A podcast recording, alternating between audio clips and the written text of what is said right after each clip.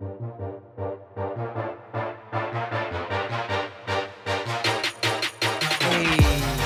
I know y'all miss me.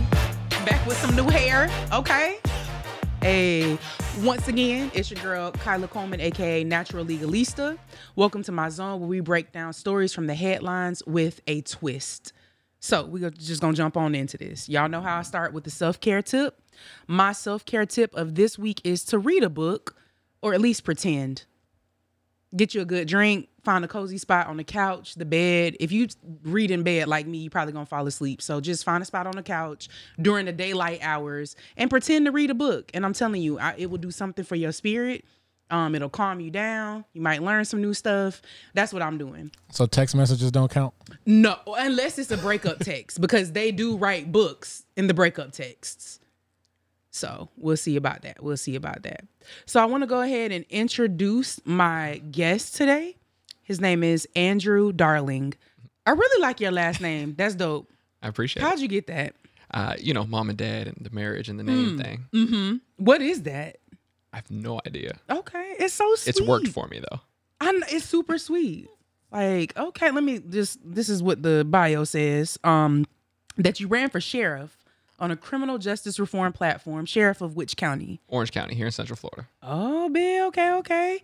And because you did that, you could no longer work in the public defender's office. Yeah, that's great. They gave me uh, basically a choice. Is either you can run for office or you can stay here. Were you the public defender or were you an assistant public defender? No, no, I was still new to practicing law. I was definitely an assistant public defender. Oh, okay, okay. So if you could run for sheriff or you can be an assistant public defender, they really gave you an ultimatum. Yeah, it was the greatest ultimatum I've had because it forced me to start my own firm. Hey, that's what's up. And just between you and I, I'm a former public defender as well. So we were in the trenches together. That's what's up. So how long have you been practicing law? Uh, since 2019, so beginning of 2019, Okay. Is this a second career for you? Third career? Fourth? somewhere north of fourth, probably. Okay. Awesome. I mean, look at I mean, look at his handle. I mean, he's got so many uh, job titles there. So yeah, this Now- is definitely. Which one came first? Because I see attorney, football coach, and super dad. Which one is first? Uh, so definitely super dad. Okay. Uh, my daughter was born two months after I turned 17 when I was a junior in high school. So uh, I've been a parent, well, at this point now, longer than I haven't been a parent. so professional parent. Okay. Yes, absolutely. Awesome. And then what came next? Coach or attorney? So I coached for a while when I was actually in the army. Uh, when I was still playing football, uh, semi-pro football, I was coaching and playing, and then got out of the army and you know did the just life thing. To go and you know got all these degrees and, and paid all this money to all these people, um, and then I had an opportunity to apply for a head coaching job here locally in Central Florida, and I'm the head football coach at a high school. That's dope, man. That's a lot of careers that you just mentioned. So, super dad, you were in the army, you did semi-pro foot football. Drill sergeant. Oh my god! And then you just happen to be an attorney, and whatever. which is you know it's it's kind of fun now though. Now Right. now there's a little more focus because I think once you become an attorney, you have to make a decision, right? Like, are you going to practice law? Yeah. Or are you going to do all the other stuff? Mm-hmm. And if you're running your own shop, like we are, you know, you have to make that decision, and you got to take care of your baby, which Yeah. is your firm. Yeah. Because entrepreneur, that's another title, and you don't really learn about how to run your own law firm in law school. You just learn how to be a lawyer, essentially. I don't know that there's any classes in any school that I've been to that has ever taught me how to run a business. Yeah, period. That's something we should have learned probably back in high school, right? I mean, because we have, if we're gonna work for some somebody that is a business, so Mm-hmm. why not teach us how to actually run a business? I learned about business in high school because I used to sell CDs. Of course. Okay. now see, now that was not in the description. Okay, what kind of CDs? And was it a mix CD? Like they would pay you for that, or this is crazy. Both. Um, so I he was made. on LimeWire. Oh my ripping songs God, off. Napster. Listen, we were uh, ahead of our time. Um, I actually remember going to Sam's to buy a CD burner Okay. that was like new technology at the time, where you could legitimately just copy CDs. Because my buddy and I, we were the plug in high school. Like we were. We get we had Tupac double discs albums. We had Trick Daddy. Trick Daddy was like our bestseller, and he don't like bootleggers. So uh, Oh. if something happens where he ever sees this, uh, I donated all that money to charity Uh-huh. or something. Uh huh. And I see the U on your t-shirt. So not only did you disrespect Trick Daddy, you went down there to Miami. Wow, and went many to school there. many moons later. Many moons later. Yes. Man, so you you done came a long way. Uh, from where I grew up, which is actually not too far from here, um, I shouldn't be where I am. Mm. Plus, you get all the, you know, teenage parent, all those different things. I shouldn't be where I am. Mhm. I, I just don't know when to give up. Basically, That's what's up. just keep moving forward. I'm not mad at that. I'm not mad at, it. and I think that makes you a good attorney. Like when you're coming from a a creative background or a background where you might not have statistically made it, Mm-hmm. and now for you to become an attorney, I feel like it probably garners you trust with your clients because you can see mm-hmm. themselves, you can see yourself in them, and they can see themselves in you. Yeah, one of my, one of my favorite experiences when I spent time at the public defender's office was I was representing people who literally lived in the same apartment complex I grew up in. Wow. so I had a gentleman who was, you know, 6'3, 6'4, 220, 230. Um, big man. walking him, you know, out. I mean, this is a, you know, county case, misdemeanor case, nothing super serious. Mm-hmm. I'm walking him out to the elevator and he's like, he's like, yo, Drew, man, I appreciate it. I was like, yeah, what's up? He's like, I ain't never had nobody fight for me. I was like, and I never had had anybody from where I'm from to fight for me. Oh my gosh. I want to give you a hug. I'm gonna hug this microphone. That's nah, that's for real. That's a high compliment, especially as a public defender, because it's a thankless job sometimes. It is. So if you have somebody like literally tell you thank you, I don't know the outcome of that case, but to just thank you for that, Mm-hmm. that's awesome. Listen, can we see my comb in the camera? Because my hair's straight now. You know, I don't want my comb was just sitting No. there. Okay. um back to what we have at hand.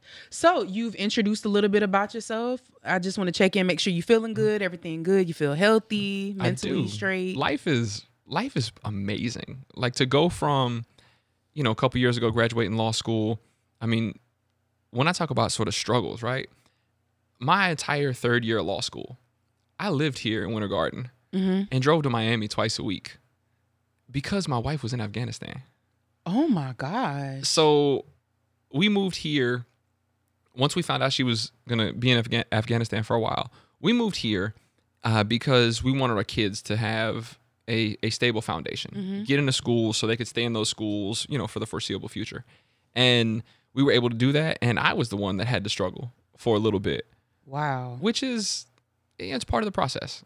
And you know, we get done with it, and now like to know that I am practicing law in the community I grew up in, being able to, you know, grow over the last year. I mean, I am, I'll just say, way beyond what my 2021 goals were for my firm, as far as clients and revenue and all of that fun stuff. And it's like, this is one of the first times I was joking to my my son actually this morning when we were going uh, to his football practice. I was like, hey, I was like, you like getting, you know, all this fast food and stuff, and we're done with practice and whatever. He was like, yeah. He's like, this is nice.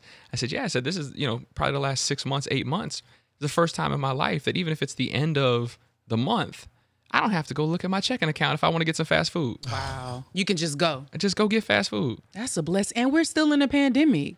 and We like are. for you to say you're doing good as far as revenue is concerned in a pandemic, mm-hmm. man, bro. Well, and I'll say too that even when the pandemic started, right? Like, I think all of us business owners were scared because of the uncertainty. Mm-hmm. We just didn't know. Mm-hmm. But what I will say is, I never changed doing stuff for people because it was the right thing to do and not expecting anything in return. I didn't change that. I kept doing that. And now, I mean, you have folks that you never thought would send you a referral. You have folks that you got people calling you about cases they know you're not going to handle because they trust your opinion on who are you going to send it to. Mm. And I don't know. I, I didn't appreciate growing up how many folks we just didn't know attorneys. Mm, Yeah. Yeah. Was like, well, who who is the the attorney? I don't know. Public defender. That's who the attorney was. Mhm. So it's it's been just so eye opening. Um, going into next year, I'm looking to hire my first full time um, office manager, person, Okay. assistant, whatever the heck we want to call them. They're going to be the all everything for the firm. So they need to have a a title that matches that responsibility. Okay, man. Good luck with that. That's that's dope. And if you're at that level where you're needing an office assistant, office manager, whatever you decide to call mm-hmm. them, that means you're bringing in some good stuff. Because now, not only are you providing for your family, you're providing for whoever mm-hmm. family that is. And I think it's dope too, going back to what you were saying, growing up, not knowing a lawyer and not having a lawyer you could readily Mm-hmm. call. And now you're that person. It kind of makes you feel good when somebody's like, yeah, that's my lawyer. Or let me just call my friend. He a lawyer real quick. Like, I get those. good. I get those phone calls sometimes, and it's like, "Hey, Drew, man, I, I got you on speakerphone. I got so and so here with me. They got a question." Mm-hmm. And it's like, "Oh, okay." And I like, actually did that like two weeks ago. yeah. wow. so the the the fun part for me too is like these aren't folks that are calling my law firm number. Right. Like these are folks that are calling my cell phone that have had my cell phone since I was 18 years old. right. And they're like, Drew, man, we don't know nobody else. We got a question. Mm-hmm. And it makes them feel proud too. I feel like, you know, because we didn't have that. So to have a friend that can just pick up the phone and say, hey, this is my lawyer, that's amazing. But I think you would be a good guest for the show that we're talk- about to talk about now, the topic we're about to talk about, because you have experience in the school system being a, a coach. Um, on top of being a lawyer too, so you'll have some some good insight. So let's jump in with that first video. We're just gonna take a look at this feel free to jump in with any commentary you might have, and we'll break it down after we look at the video. We have an active shooter incident. So far, we do have confirmed injuries. New revelations about what happened inside Oxford High School just hours before a shooting rampage Tuesday afternoon. Medical emergency, Oxford High School. Scene is not secure. Investigators now saying two different teachers flagged the suspected shooter's behavior. on the day prior to the tragedy, um, a teacher in a classroom where he was a student saw and heard something that she felt was disturbing um, in terms of his behavior. The day of the shooting, uh, a different teacher in a different classroom saw some behavior that they felt was um, concerning. Despite those concerns, the 15 year old sophomore was allowed to go back to class, a decision now under investigation. There's an additional piece of evidence that hasn't been released yet, but I can assure you um, it, it was troubling, it was disturbing, and unfortunately, um, he was allowed to go back to class. Investigators say he was plotting the attack before it happened. Their evidence, a journal in His which they say look he talks about shooting up the school, and two cell phone videos recorded the day before. horrendously disturbing. Um, obviously, talks about what, excuse me, he intends to do and and the kinds of things he's thinking about. Um, it's just uh, chilling. The f- Yeah. So this is about Ethan Crumbley, um, up in Oxford, Michigan, 15 years old. Obviously, um, shot some some people in his school, some classmates as well as a teacher. That he looks crazy. Like growing up, and when I was in high school, I looked out for kids like this. I'm gonna be honest, because Columbine was the big thing back when I was in high school, and I just became friends with everybody after Columbine happened because I was like, I'm not gonna get shot, and not to make light of the situation, but he looked crazy. Um, do you know anything about this case? So I know that the parents apparently went on the run, and then they were caught, I guess, in Detroit. Um, Wait, what? Hold up. Yeah. Say- wh- Why did they go on the run? Because they knew they did. They raised that, and they also knew that they, were crazy. Because they Yes. raised that. So the I, and I've read other parts too, and one of the first places my mind went to when the the lady on the video was talking about the um, there's another piece of evidence that hasn't been released, blah blah blah.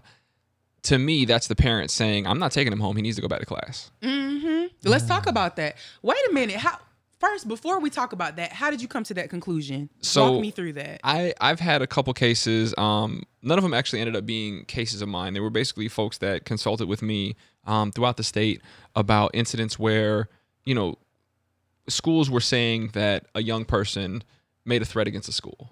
Um, and like you're talking about young folks who are um, being kids, like all of the other indicators that you've seen like, were very different from this young man. Like these are regular kids, happy-go-lucky kids, bunch of friends, bunch of whatever. These aren't loners. These aren't you know kids that um let's just say they're not young loner white kids that Keep it real. that that you know bring the the type of red flags that this young kid obviously i mean It's obvious. you you look you, at him You you're don't like want to say it. I'll "Mm." say it because that kid looked, yeah, a little suspicious. so i work in a high school too right like i mean let me let me clarify i don't work in the high school i work across the street at the football stadium Mm-hmm. um but like i see kids all the time and there are kids that when the other kids avoid them You're like, all right, there's a reason for that. Yeah. There's a reason. Yeah. It's not an accident.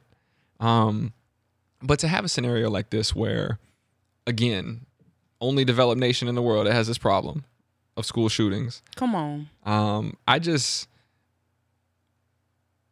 there's nothing good to say about it, right? Like you, you're you're having young people train for these events, and like I was in the army, like I understand tactically how you have how law enforcement has to go and approach these events.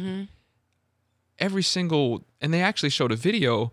Um, I'm pretty sure it was from this event where the kids in the in a classroom had barricaded themselves in a classroom, and somebody was on the outside was like, "Hey, this is the sheriff's office. You can come out now." And then the person was like, "Man, bro, just come on out." And the kids were like, "He said, bro, like we ain't, we ain't finna come out this classroom." Yeah, we're not And supposedly it was the shooter trying to get them to come out the classroom my because God. these kids are so prepared now. Yeah. They know the first three, four, five, six moves law enforcement has. Mm-hmm. Man, I could not imagine that. Like I said, when I was growing up, it was it was Columbine, and I wasn't quite in high school when Columbine happened. I think I was in Mm-hmm. middle school, maybe elementary, but we didn't know how to prepare for that. So now we were preparing for hurricanes and tor- tornadoes, which I don't know what the tornado training would have done. They just told us to crouch down, put a book over our head, and I'm like, this is not gonna work. But yeah, to train for these type of scenarios is just crazy to me. And then also thinking what has to go through a child's mind, like to mm-hmm. think, okay, somebody can come in here and this is a real scenario and shoot up our school. So one of the conversations I had with my daughter, who has since graduated high school, uh, and it's a conversation my wife and I both had. You know, my wife's still active duty, both of us, you know, military veterans, combat deployed, all that fun stuff. And like we told our daughter, if you have an opportunity to get the heck out of the building and off the property, do it. And that goes mm. completely against what the school boards teach and what the mm-hmm. schools teach and what they practice. Because they care about accountability and being able to figure out who is whom. I care about mm. my child being alive. That's real. It's not that I don't care about anybody else's child. Mm-hmm. I do, but that's my child. because you want her to come home. You want him to come home at the end of the day. And the tactically smart thing to do, if you can leave a scenario, is to leave. Wow. So they have they have actor active shooter drills at school now. yeah, they've been had that. So here's the Yeah. craziest part about all of Oh, them, and this may or may not be an unpopular opinion. I think they're useless. Mm. To have an active shooter drill is useless. Why do you why do you why do you say that? there's no what does it prepare the kid for?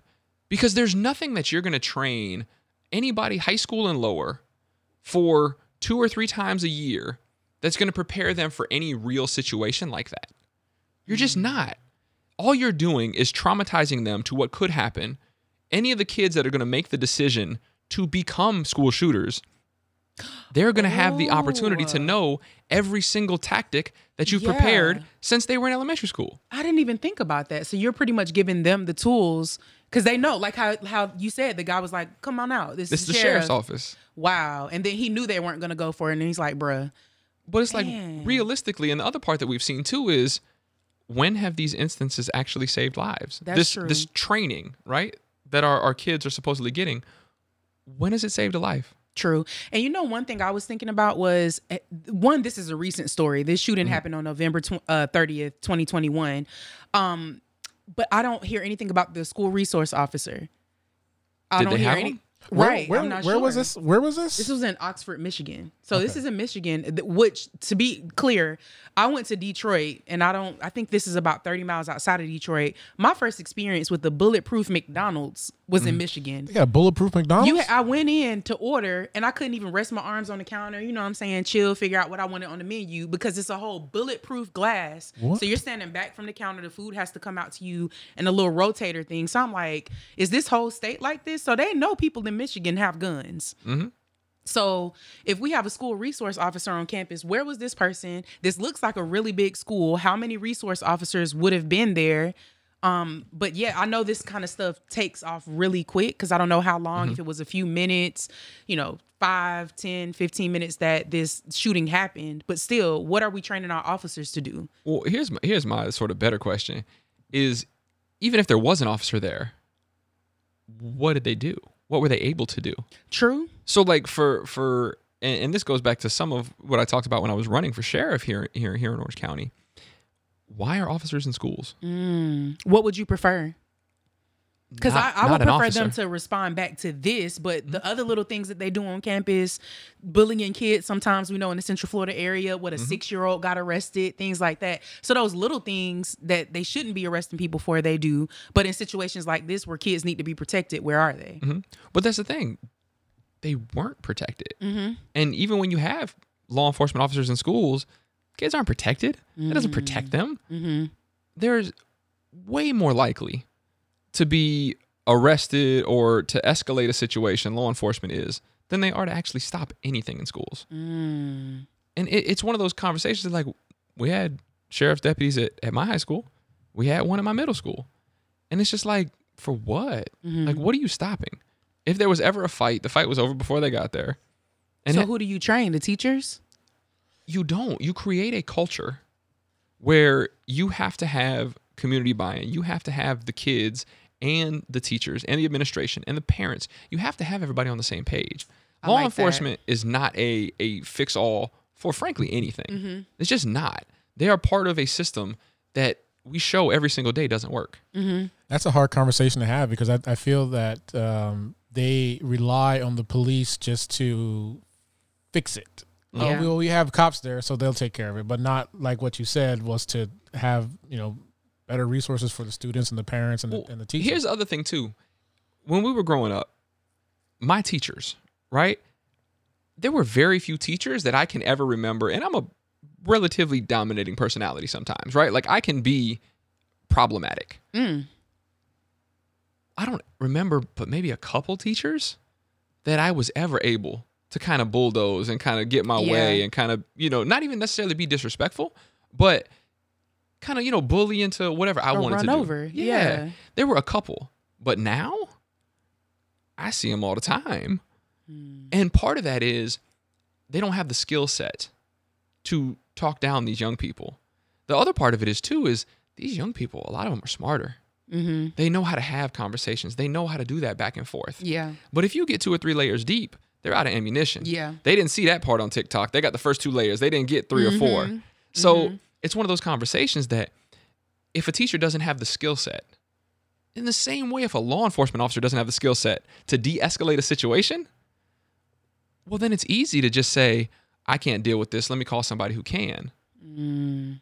And now you're getting another person who now they have the power to enforce laws who also doesn't have the ability to de escalate a Yeah, situation. because they really be turning stuff up sometimes that just does not need to be turned up. And a lot of times it just comes with common sense, being able to relate to the person that you're speaking with. And if you can relate to them, you can talk them down. But that's what you just said. That would require somebody to want to relate to somebody. Mm, so they have to want to do it. You better, it's, he's spitting knowledge. You better come on. Uh-huh. Let's unpack this a little bit. So he was charged, like I said before, he's 15. He was charged with terrorism, murder. Wait, why was he?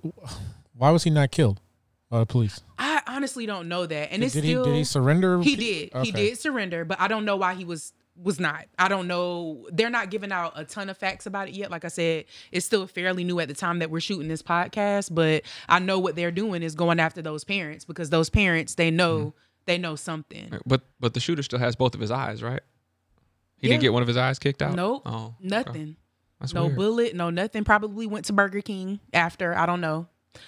Man. So, um, in the news clip, they mentioned that the day before, so November 29th, which was a Monday, a teacher had seen something that was disturbing. And I was able to dig a little bit. So apparently, this kid was looking up ammunition on his phone. The teacher saw it and went ahead and reported it. And just like you said, they let his parents know. So they had a counseling session with Ethan and they called his parents. Parents didn't return the phone call. The very next day, on the 30th, when this shooting happened, another teacher saw something. They actually found a, ro- a note written by him. The note contained a drawing of a semi automatic handgun, which was uh, pointing at the words, The thoughts won't stop. Please help me. And it also included a drawing of a bullet with blood everywhere written above it. And I think it was like also a picture of somebody being shot. Um, but the teacher saw that note, took him to the principal's office, once again, had a counseling session, called his parents, emailed his parents. They never responded. a couple hours later, this happened. So on the surface, to to me, I mean, you know, I don't know everything. I'm just I'm just learning about what I saw briefly on TV and then what we're talking about now.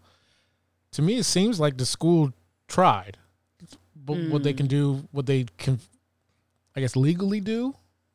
I mean, did they not do enough? I don't, I don't, I don't know. So don't like, know it seems like they, they went to sent the right the right channels, but I mean, if the parents don't pick them up, what? It, So I, I Mm. think it, when, when I look at situations like this, right, I think about it through like none of this stuff is easy, right? Yeah, like all of this is incredibly complicated. And I think it starts with um, folks that, like, even for example, and, and, and I'm not trying to put you on the spot. To you, what does semi-automatic mean to you in context of a firearm? All right, so I had to go back and, and read it, but when I hear semi-automatic, I'm thinking, what's the name of that boxing dude, Rocky? Mm-hmm.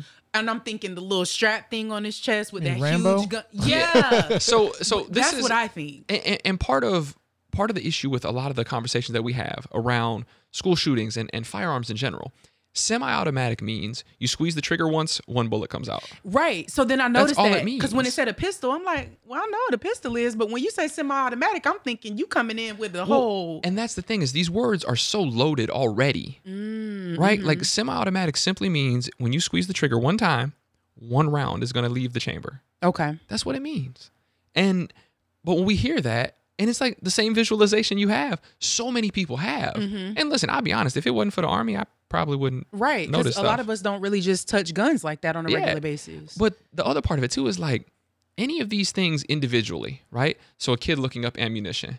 Um, I read somewhere that I guess he had recently got the firearm as a like a birthday gift. Black Friday. Yeah, so like looking up, Yeah. He just got it on Black Friday. looking up ammunition for a new weapon you just got. How is that any different than looking up video games for a new PlayStation? Right? Like it's a it's a part of the toy, which firearms not a toy obviously, but like I get- it's I the get part of the present. It's part of the gift. It's a it's an accessory to the item. Mm-hmm. The same way you might look at lenses for cameras or cases for phones. Mm-hmm. Like it, it's it's part of the, the the project, part of the part of the whole. That in and of itself, not an issue. The drawings by themselves, not necessarily an Wait issue. a minute. Now I'm with you on on the looking up the ammunition. Mm-hmm. I'm with you on that, especially because I'm from Tallahassee. I grew up with a lot of people that went hunting Mm-hmm. and things like that. So maybe not so much. But you drawing this kind of stuff, depicting that somebody could be, you know, shot and nothing. My thoughts won't help me. Like, come on. At least at minimum, this kid needs some counseling. Yeah, absolutely. So I think the like if you look at the pictures by themselves, counseling. You look at the pictures in conjunction with he was just looking up ammunition. The day before. in conjunction with he just got a firearm. In conjunction with his parents don't really seem to know what's going on. Mm-hmm. I think all of them together. And I don't want a Monday morning quarterback of school, but like, bro, you can't send him back to class. yeah, and that's exactly what they did each time. Even if the parents demand that you send him back to class, you can't. Your obligation is not to one student. Your obligation is to the institution. Mm-hmm. And sometimes you have to make tough decisions. That's real. and even decisions you might lose your job over. yeah. did he go home and get his stuff? or- Nah, he brought it what? with him So that they day. didn't check his stuff. No, No. supposedly it was in his bag that day. Yes, in his backpack. And his parents found out that he had it when he got home. When they so my understanding is they were actually they came to the school that morning. Mm. Once the second teacher reported the the drawing and stuff, and my understanding was I guess like he scratched out part of the drawing so as to like not look as bad as it actually was. Yeah, he did alter it. Yeah. So like at that point, his mom, I guess they his mom and dad went home, and then mom realized the firearm wasn't there. That's what they're saying now. This is what I saw in a news article. So a, a weird timeline of events. So at 1:22 p.m. that day, his mother, Jennifer, texted mm-hmm. her son Ethan, "Don't do it." Mm-hmm. But already at that point, four students had been killed. Or three students had been killed because one student died later on that day. Six were already injured. Mm-hmm. Um, and he had surrendered to law enforcement. At 137, his dad called 911 saying the gun was missing from his house and he believed his son may be the shooter. But it's like, how, if you bought that weapon, don't you have an obligation to know where it is at all times? You would think. If you, I mean, I, I don't really know how all of that, you know, works, but I would feel like that is like some sort of obligation. Like if you get a, a permit, you're supposed to have, you know, a set of laws that you abide by to know where it is. So even if they're saying the firearm was for him, and listen, I full disclosure, I don't believe either one of us are, are Michigan attorneys. Yeah, Uh, no, we're, no. we're, we're, we're down here in Florida hanging out. Um, we have our own type of crazy down here. Mm-hmm. But with Michigan, like generally, it's usually if you are under 21, usually you cannot have a handgun. Mm-hmm. Usually you can get a rifle, 18 to 21, generally for hunting, stuff like that. Yeah. Um, but it's still your obligation to maintain the security of that firearm. Exactly. And if you're a parent and you have a child that you are buying, purchasing firearms for, generally that's okay, but you're still ultimately responsible Yeah. for the safe storage and maintenance of that firearm. Right. And here, I mean, I don't think there's a more clear way to show a failure. Exactly. And and when the gun was purchased, Ethan was with his dad. So his dad made the purchase. Um but Ethan made like a I think a social media post basically saying that the gun was his and you know kind of showing it off. And then I actually want to go back to what happened on Monday, the 29th. Um they notified his mom. His mom didn't respond back to the teachers, but she did send a text message to him. And I know it was a crazy text message. I'm looking for it. Okay. So it said, LOL, I'm not mad at you. You have to learn not to get caught. So it's like y'all knew something was gonna happen. So I I will say this. I have eh, just being a parent, right? And then being a football coach. Like I have messages from some of my football players that out of context it's tough. Mm-hmm. Right? Like if I just looked at it, I was like, mm, that doesn't I don't know. So like a lot mm-hmm. of times if I send something where if I'm laughing, if I'm joking, I'm like, you know, stop being stop being an idiot. Yeah. You know, go to class, do the things you need to do. Yeah, you talk to them on the level that you Yeah, you, Yeah. And, and that's one of the things where a lot of folks. I am like super close with my daughter. We basically grew up together, right? Like mm-hmm. she's, I'm barely 17 years older than her. But like at the end of the day, I'm still your dad. Yeah. Yeah. We're like we're close. We're friendly. Like I, I love her to death. But like even with my 11 year old, we are super close. Like I spend a lot of time with this young boy. But like at the end of the day, I'm still your dad Yeah. so there's I've had conversations with my daughter where you know she may or may not have uh, said a cuss word or two at, towards the teacher, um, maybe not directly at him, but you know loud enough so they could hear it, of course. And I'm like, just stop being an idiot. Like, if I don't, if you're gonna cuss at a teacher for some stuff that they did, like, don't get caught. Yeah. Like, don't say it loud enough for nobody around you to hear it. But then I'm also confident in the fact that you you're you were military, you're a football Mm-hmm. coach. At some point you've learned discipline discipline and accountability. Mm-hmm. So I'm sure that you've instilled that into your children as well. Um, I've tried.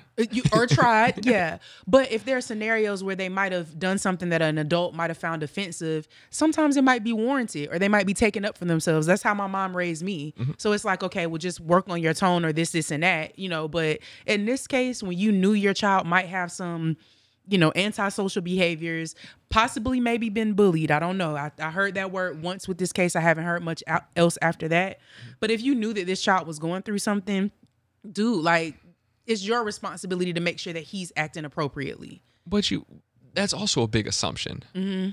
Like, I, if you genuinely believe your kid to have these issues, and like I would sit here, sit here and tell you, like, very rarely does a parent think their child is that messed up.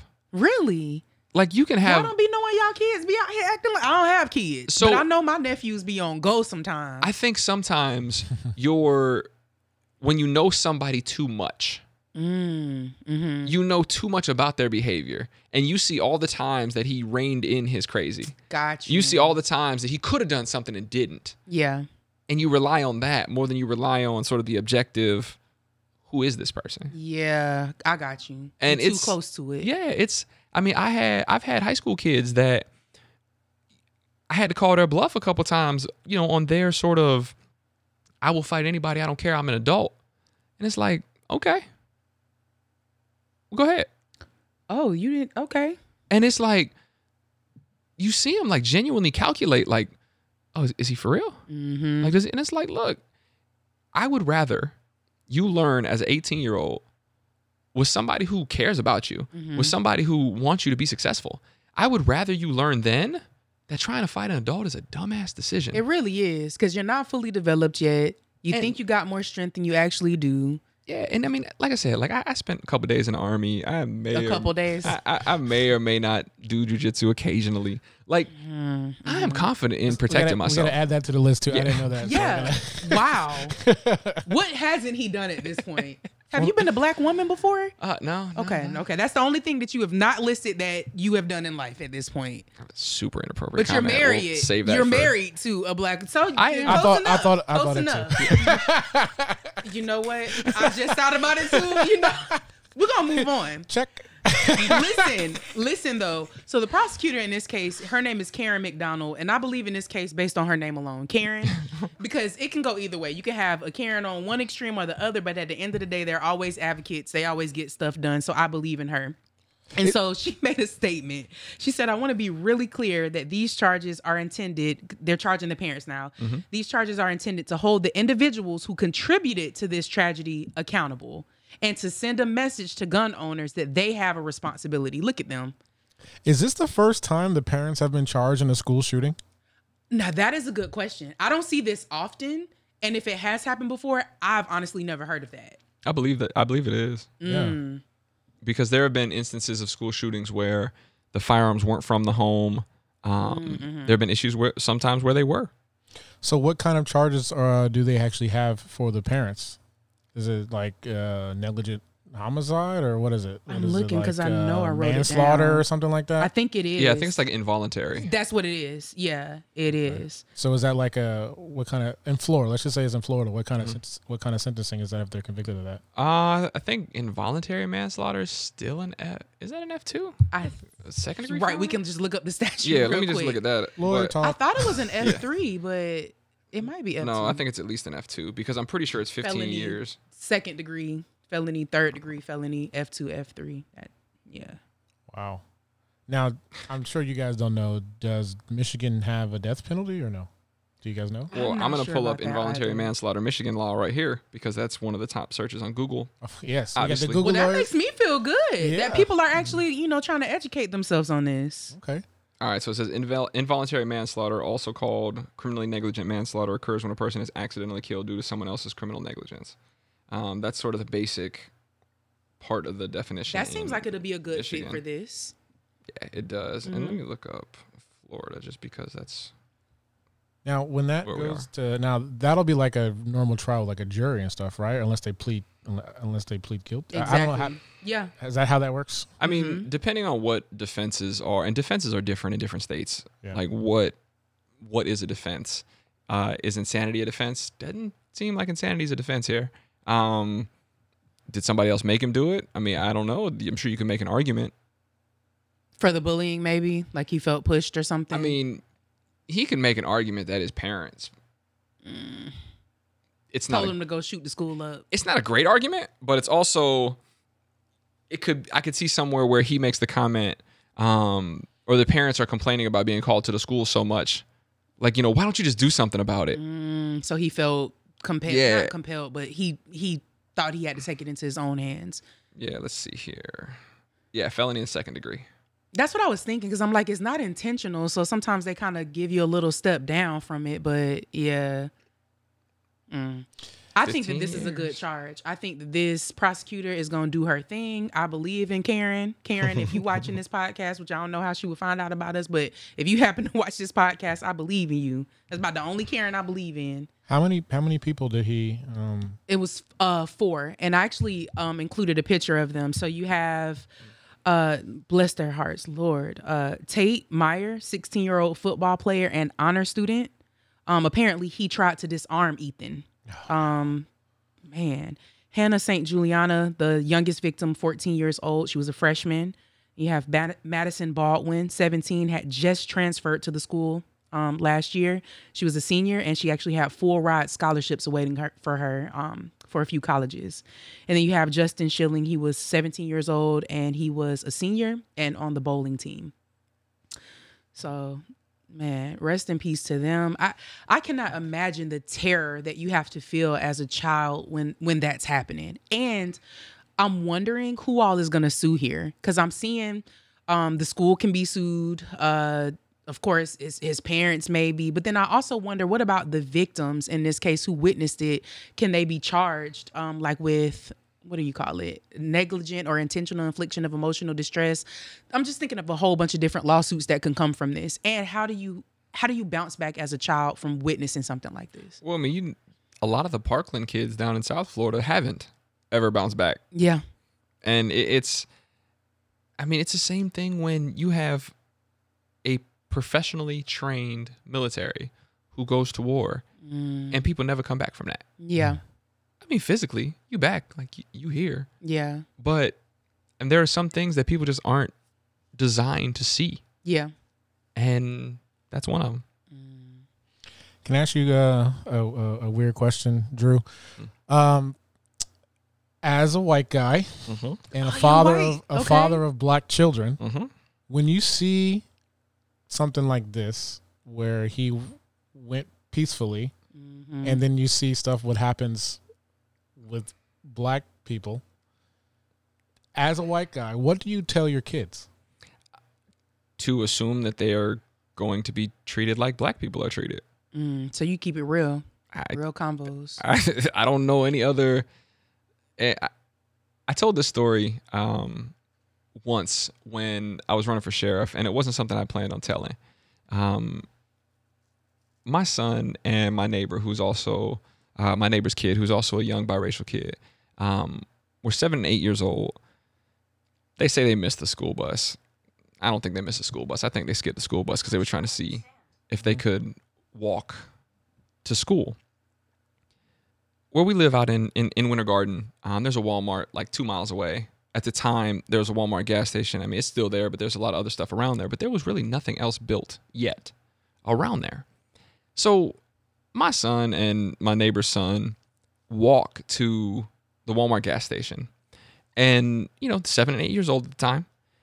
They're big for their age, but like they're still clearly seven and eight years old. Mm-hmm. They ended up, I guess, grabbing water from like the the water package that's like outside of the store because like they're kids, like they don't Mm-hmm. they don't know. Um, but like the lady in the Walmart, like I seen her all the time. Like she had conversations with me every day. Like I'm sure she's seen me with my kid in there at least once. She didn't have any issues with that. She's like, okay, whatever, they're kids. You know, y'all go to school, blah, blah, blah. Somebody called the cops on these two kids, and it was probably eight o'clock, eight thirty in the morning. So like, even if they're supposed to be in school, they were barely supposed to be in school at this point, right? Mm-hmm. So, two sheriff deputies come, split the two boys up, put both of them in handcuffs, Excuse What? me? put them in the back of their car, and take them to school. Not contacting any parents. When they got to school, they call. Luckily, my wife was home because at the time she still lived in Georgia because she was stationed there. Mm-hmm. So, I was down in Miami, um, finishing up a uh, gubernatorial campaign. Uh, it's actually almost three years to the day um, that this happened, and I was never able to figure out who that law enforcement officer was. I did public records requests. The Orlando Sentinel did public records requests. Excuse me? Never found out who the law enforcement officer was. And like my question is, you mean to tell me if I was seven or eight years old that I'd have been put in handcuffs? Mm, No. There's no scenario I'm putting handcuffs. right. And like we live in a, a middle class, upper middle class neighborhood. Like we live in a in, in a nice newer subdivision. Mm-hmm. And it's like now you just took these two young biracial boys, seven and eight years old. Their very first interaction with law enforcement is separated handcuffs in the back of a car. That's their first interaction. Mm. And it's just like, what are we doing? Like, this is not the 80s or the 90s, right? Like, there's no scared straight. Like, there's no none of that foolishness. Mm-hmm. Like, the stuff is bigger than that. Mm-hmm. And the fact that the Orlando Sentinel was able to confirm that, yes, this did happen, but I couldn't ever get confirmation on who the officer was. why are they suppressing that information from you Yeah, that's really weird. Cause they want to. Because they don't want me to have a conversation with that deputy. is it because you were running for sheriff Yeah. that's why yeah That was actually the thing that made me want to run for sheriff. Yeah, one thing when, when we first met, um, because I emailed you about starting a podcast for your campaign, but like they didn't like you, man, because you were gonna change. No, man, I'll be real. They did not like you because you were gonna change everything. You were gonna change the status quo there, and I think they wanted your head. Well, the working now in the criminal justice system, being seeing the criminal justice system, being a part of it, I went to visit a, a, a client in the juvenile assessment center, which is like two and a half miles from here, if that. Um, Is that uh, coincidentally off Michigan? yeah, and Bumby. Yeah. yeah, it's right down the street. mm-hmm. When I went there, one of the guards let me in, and I said kind of jokingly, "I'm like, man, I was like, I haven't been here since I was 16 years old," and she just kind of looked at me. I was like, "What?" I was like, "People who come here when they're 16, they don't ever grow up to be lawyers." Mm. And she just kind of looked at me, and like I said, I shouldn't be where I'm at. Mm-hmm. but also the system you know we say oh the system's broken the system the system's not broken the system's doing exactly what it was designed to do Yep. and it's doing it with more efficiency and more effectiveness than ever Mm-hmm. and the reason most folks didn't appreciate the things that i was doing is because like i love monique worrell she just got elected state attorney i love Aramis Ayala, who was the state attorney before her Mhm. i know them personally like i am friends with them Mm-hmm. but that's not where the criminal justice system starts. Right. It starts before that. Mm-hmm. It starts with the interaction on the street. It starts with law enforcement. Like, what are we arresting somebody for? For driving with a suspended license. Period. Like to me, that should just be a civil offense. Most of the times, it's because somebody can't pay a toll or can't pay a ticket. Wow. Why are we arresting people for misdemeanor amounts of marijuana? Right. Why? Here's an even crazier question. Why are we arresting people for felony amounts of narcotics? Mm. For what? You can seize the drugs On site. you can write them a notice to appear. And if they don't show up, there's a warrant, and eventually we're going to get them. And so the notice to appear is just saying, "Hey, you have court on this day at this time. Come Mm-hmm. to court on that day. But go ahead, go home with your family now. It's like, just why? make sure you show up Why are we arresting folks Mhm. in scenarios that we just don't need to? for nonviolent things. Yeah. And that's the, and plus, I mean, if you're under, uh, there's a number, I won't say it on the podcast, but like misdemeanor is 20, um, 20 grams or below. Right. There's a number that's bigger than that. That if it's that amount or below, you're not going to be charged with it. So why are you even getting arrested? Mm-hmm. Because it's a waste of time. It's a waste so of as resources. sheriff, you would have just told people write notices to appear for nonviolent offenses. That's Mm-hmm. major. Yeah, I could see why they didn't like you for that. I also told them I would have uh I would have required so the vast majority of criminal cases that I get start with a traffic stop. Mm-hmm. It's a traffic stop. Some officer gets excited, like, "Well, can I search your car?" And people are like, "Oh, they're not going to find it, or they're not." Or, uh, and here's the crazy part: a lot of people share vehicles. Yes. You really don't know what's in your car. Yeah. Don't ever give anybody permission to search your car, Exactly. particularly law enforcement. Mm-hmm. mm-hmm. I drove a company car. Seventeen other people drive that car. I don't know what they, they leave in there. Mm-hmm. yeah, you have no idea what's in there. So most stuff starts with a traffic stop. What I was going to require was if you want to search the vehicle, that's okay. If you have probable cause to do it, Mm-hmm. that's okay. But if you don't have probable cause and you want to search it anyway to try to find something, you need to get written consent from the driver. And if the driver is different from the owner, you need to get a hold of the owner before you search the car. I don't think that's a bad idea. Because think about all the times that something happens, something tragic happens at a traffic stop. Mm-hmm. Are we really making roadways safer? Right, and they even say that that's the most dangerous time for a police officer. That's Mm-hmm. where they're, you know, more likely to be killed. So why not cut that scenario out if you could cut it out if you really care about police officers? So, and that was the that was the way I framed it that they didn't like. Mm.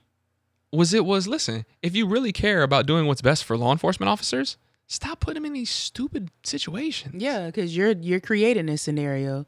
Dude, when are you running again? Uh, I do not know if I ever want to run for public office. This whole lawyer law firm thing is doing well. So, okay, okay, I'm not mad. So you're gonna support somebody who could? Yes, do it and 100%. Okay. and I would love to be in sort of a consultant relationship An advisory capacity. Yeah, So- but then the other part too is like, then I wouldn't be able to take criminal cases. That's real. But then you would feel more confident because you know that the officers that they are encountering are going to be a, a lot better. Hopefully. Hopefully.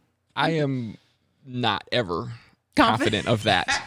Um, Uh, I, I feel you on that. So before before we get into the next seven, can you tell her about your law firm? yeah. yeah, so uh, it's Andrew Darling Law. Um, I it's andrewdarlinglaw.com. Pretty simple. Uh, Nice I do, website there. Yeah, I do mostly criminal defense work. I do some civil rights work um, related to excessive use of force by police, uh, 1983 claims, stuff like that. And I mean, I have a client that was tased by law enforcement for no reason. The the the actual narrative on the sworn affidavit, which we could get down a whole rabbit hole about how when a cop lies on an affidavit, it's nothing. But if somebody makes a statement that is You not consistent with their prior statement, they can be charged. It's it's foolishness. Yeah, because you're Um, empowering them to now lie. that you're encouraging them actually and that i do some i help folks get their driver's license back uh, i'm going to try in 2022 uh, to create a video series where i don't like if i charge somebody two grand to go through and find their driving record and go through every list every cranny file a motion to uh, remove from collections put on a payment plan do all these things like if i charge somebody two grand for that I could probably give them the, the template of the document that I use. I could probably show them how to do it in a video. Yeah. And if I charge three, four hundred dollars for that, like this person is saving a whole lot of money. Yeah. So like I have a, a, a process that I'm working through now to to get that stuff finalized, uh, because then I can also help anybody in the state, Mm-hmm. right? Like not just because I'm not taking a driver's license case in Miami or in Broward. Mm, I'm just not. yeah, like I'm not traveling down there for for that. I have cases in Palm Beach County. Um, I have cases in Manatee County. I have cases over in Pasco County, um, which are you know west coast of Florida basically. Mm-hmm. And I'll travel to those cases, but those are not one and two and three thousand dollar cases. Like you know those are expensive cases. Yeah. So it, it's one of the the things that I enjoy is when I'm able to go to a place that's not here in Orange County, right? It's not like I don't know the lawyers there, I don't know the judges there. That's why folks are hiring me to come and come there and do that. Yeah, but shake it up down there. because I don't have that obligation to be extra friendly. Play nice. Yeah. And like, you know, this as a former public defender, like you work with the same state attorney every day, And you're like, Mm-hmm. Same listen, judge. same judge every day. And it's like, listen, you can learn sort of the nuances of that person or those people Mm-hmm. and understand, okay, this is what's going to work in this situation. This is what's going to work in this situation. I am as calm as I'm talking now. That's as calm as I'm going to be when I'm talking to a state attorney on the phone, whatever. You can tell me you see the case differently from me. That's fine. But that doesn't mean you can get a conviction. exactly. We, you can tell me all the well that your client scores out to this many months, and I'm going to offer him this And many months. try to do that to scare you. yeah, and it's like, oh, okay. Well, how many months do they score out to with a not guilty verdict? come on. And they're like, uh, yeah, of course it's uh, because you didn't think about that. Mm-hmm. Go go call your victim and tell them that you don't have a case that you think you can get a conviction on. Go tell them that. Mm-hmm. Because if you don't, I'm gonna call them and tell them. I'm like, listen, what what do you want out of this situation? I'll ask somebody. You know, obviously you do the lawyer thing and make sure there's another witness to the conversation, and you know you ain't calling victims or whatever. But you ask them genuinely, like, hey, you know, listen, you don't have to talk to me, but I have a question for you. What is it you actually want to get out of this situation? Mm-hmm. And if the answer is, well, you know, I don't, I don't really want anymore. Okay. Well, here's a declination statement. Sign this, notarize it, send it back to me. But the crazy thing is what you're doing, a state attorney could do. And a Mm-hmm. lot of times they're not talking to these victims. They're not even getting a good relationship with them. So then they go to trial and end up looking crazy. hmm Or the victim doesn't show up. And Look, looking Your Honor, even more crazy. Your Honor, can we get one more continuance? No, Mm-hmm. absolutely not. Dismiss the case. Dude.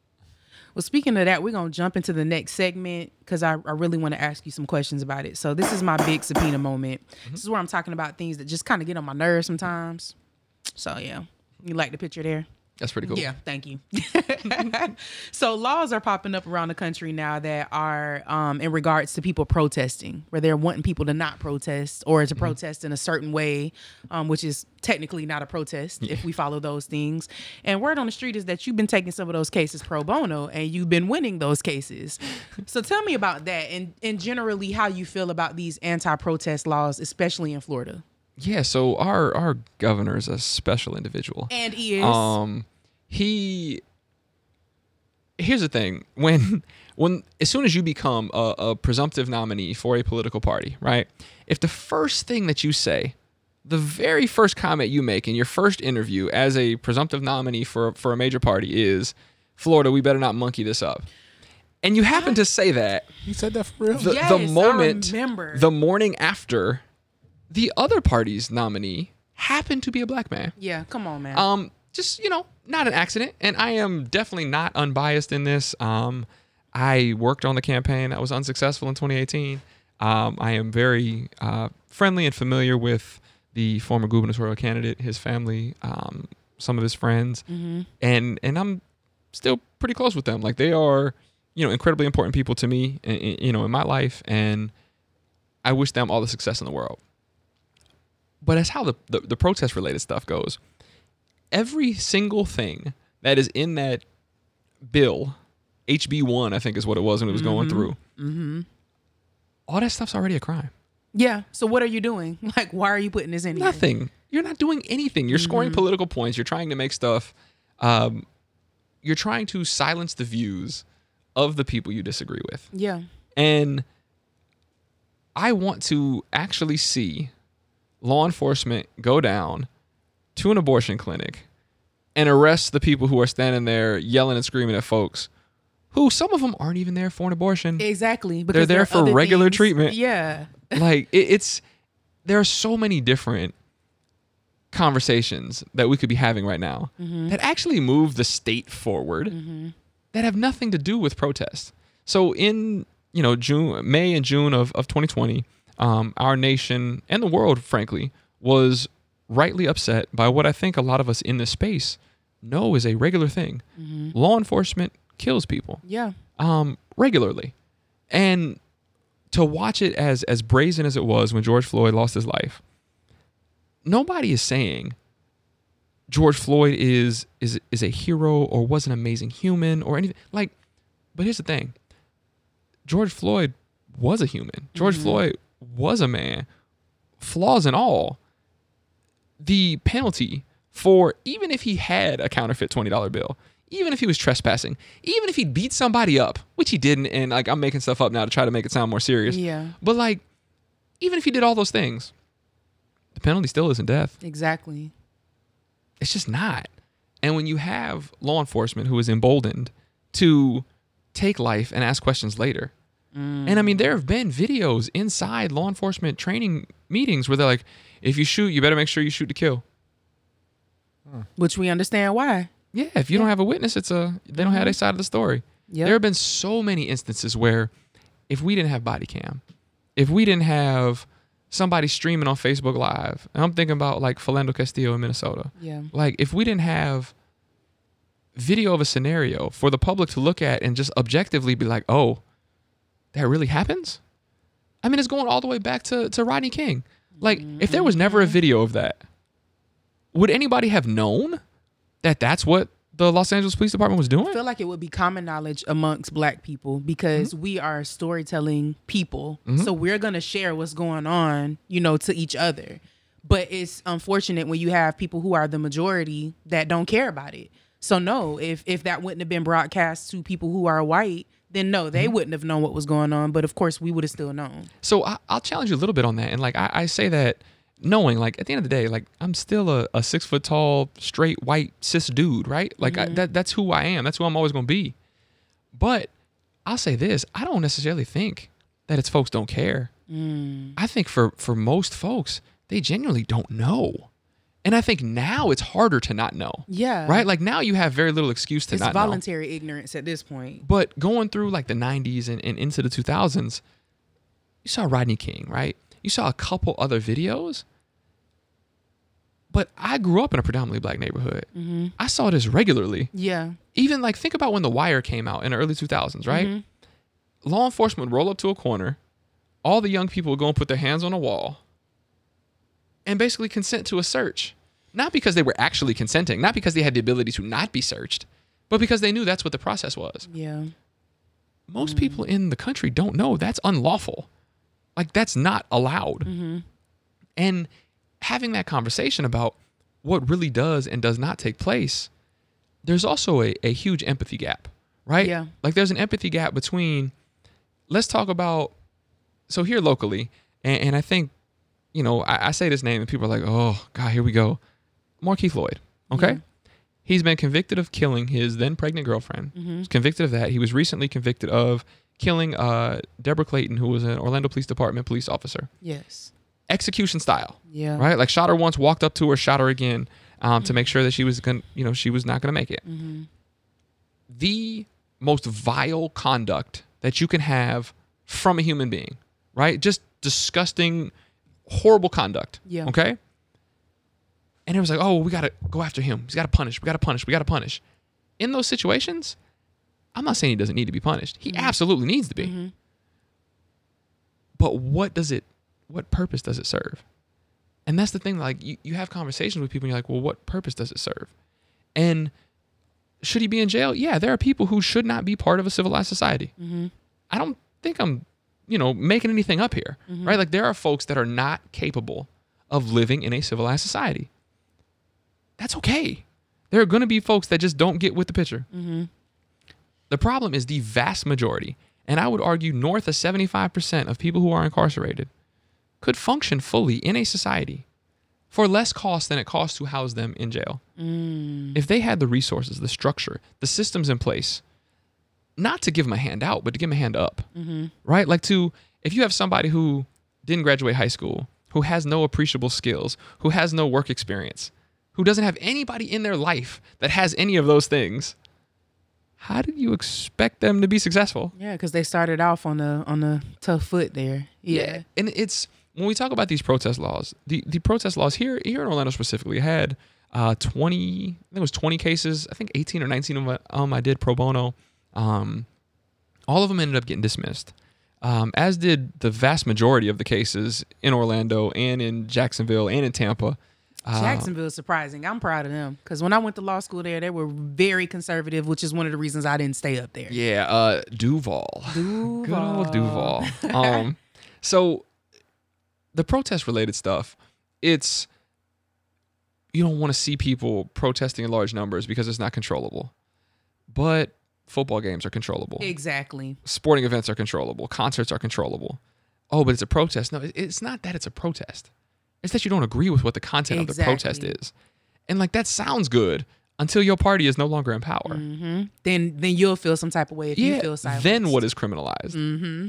And it's for me, it's a, it's the same argument when folks talk about. And there was recently a case I was actually listening to it on my way here. Uh, the oral argument at the Supreme Court. Um, it's a Mississippi case about abortion, banning abortion uh, before 15 weeks, and instead of viability, which is somewhere around 24 weeks. Um, but that conversation is like, okay, so you want this to be states' rights, and you want states to be able to go ahead and and you know do this individually. It's like that sounds good. What happens when states come in and say, okay, well, you can't have a firearm till you're 25 at all. That's no really exception. gonna hurt the people that No hunting, no none of that. And you're like, well, but it's in the Constitution. Yeah, so is a right to privacy. Mm-hmm. A right to privacy is what allowed Roe to stand and, and, and all the different things that you went through with the un- undue burden test and Casey. Like, these are all the things that they are constitutional. Mm-hmm. They've been constitutional. It's like, oh, because it's not written in the Constitution? Gay marriage isn't written in the Constitution. Mm-hmm. But privacy and a right to privacy has been construed to mean women have bodily autonomy and you can marry who you love. yeah long as it's only one person. yeah. That's it, right? I know some people probably have a problem with that too, but that's another topic. I'm sure for they do. another Day. Listen, in, in this day and age, in this economy, sometimes you need three or four incomes. Listen, man, I can't even argue with people no more. Yeah, we Can't. need you here for a part two. Andrew. Yeah. Come back whenever you want to, man, for real. Like you dropping some knowledge and I'm just grateful that you, you know, joined us today. Look, I appreciate you inviting me. It's uh, it- it's been fun, and trust me, I, and Phil knows this. I can, we can talk about these things all day because they are, they are issues that we have the ability to fix, and we choose not to. Mm-hmm. And it's it's one of those things that. It's probably why I'm not that excited about, you know, trying to stay in politics. Man, and, and that was not even on his list either. Political strategist, uh, polit- whatever, political analyst. Right. My God, I God. need I need a, I need two paragraphs. Exactly. this is the first guest that has done everything in life. President, everything. But all right, man. Well, it was good having you. Do we have your socials or anything like that where people can look you up? I know we talked about your website Mm-hmm. a little bit, but how can we get in contact with you? Yeah, so uh, all of my uh, law firm stuff is Andrew Darling Law. So if you go on Facebook or Instagram and search Andrew Darling Law, on Twitter I got fancy and just did Darling Law. So oh, that's so cute. you know, close enough, close enough. I couldn't get Darling Law and everything else. Don't let me lie to you.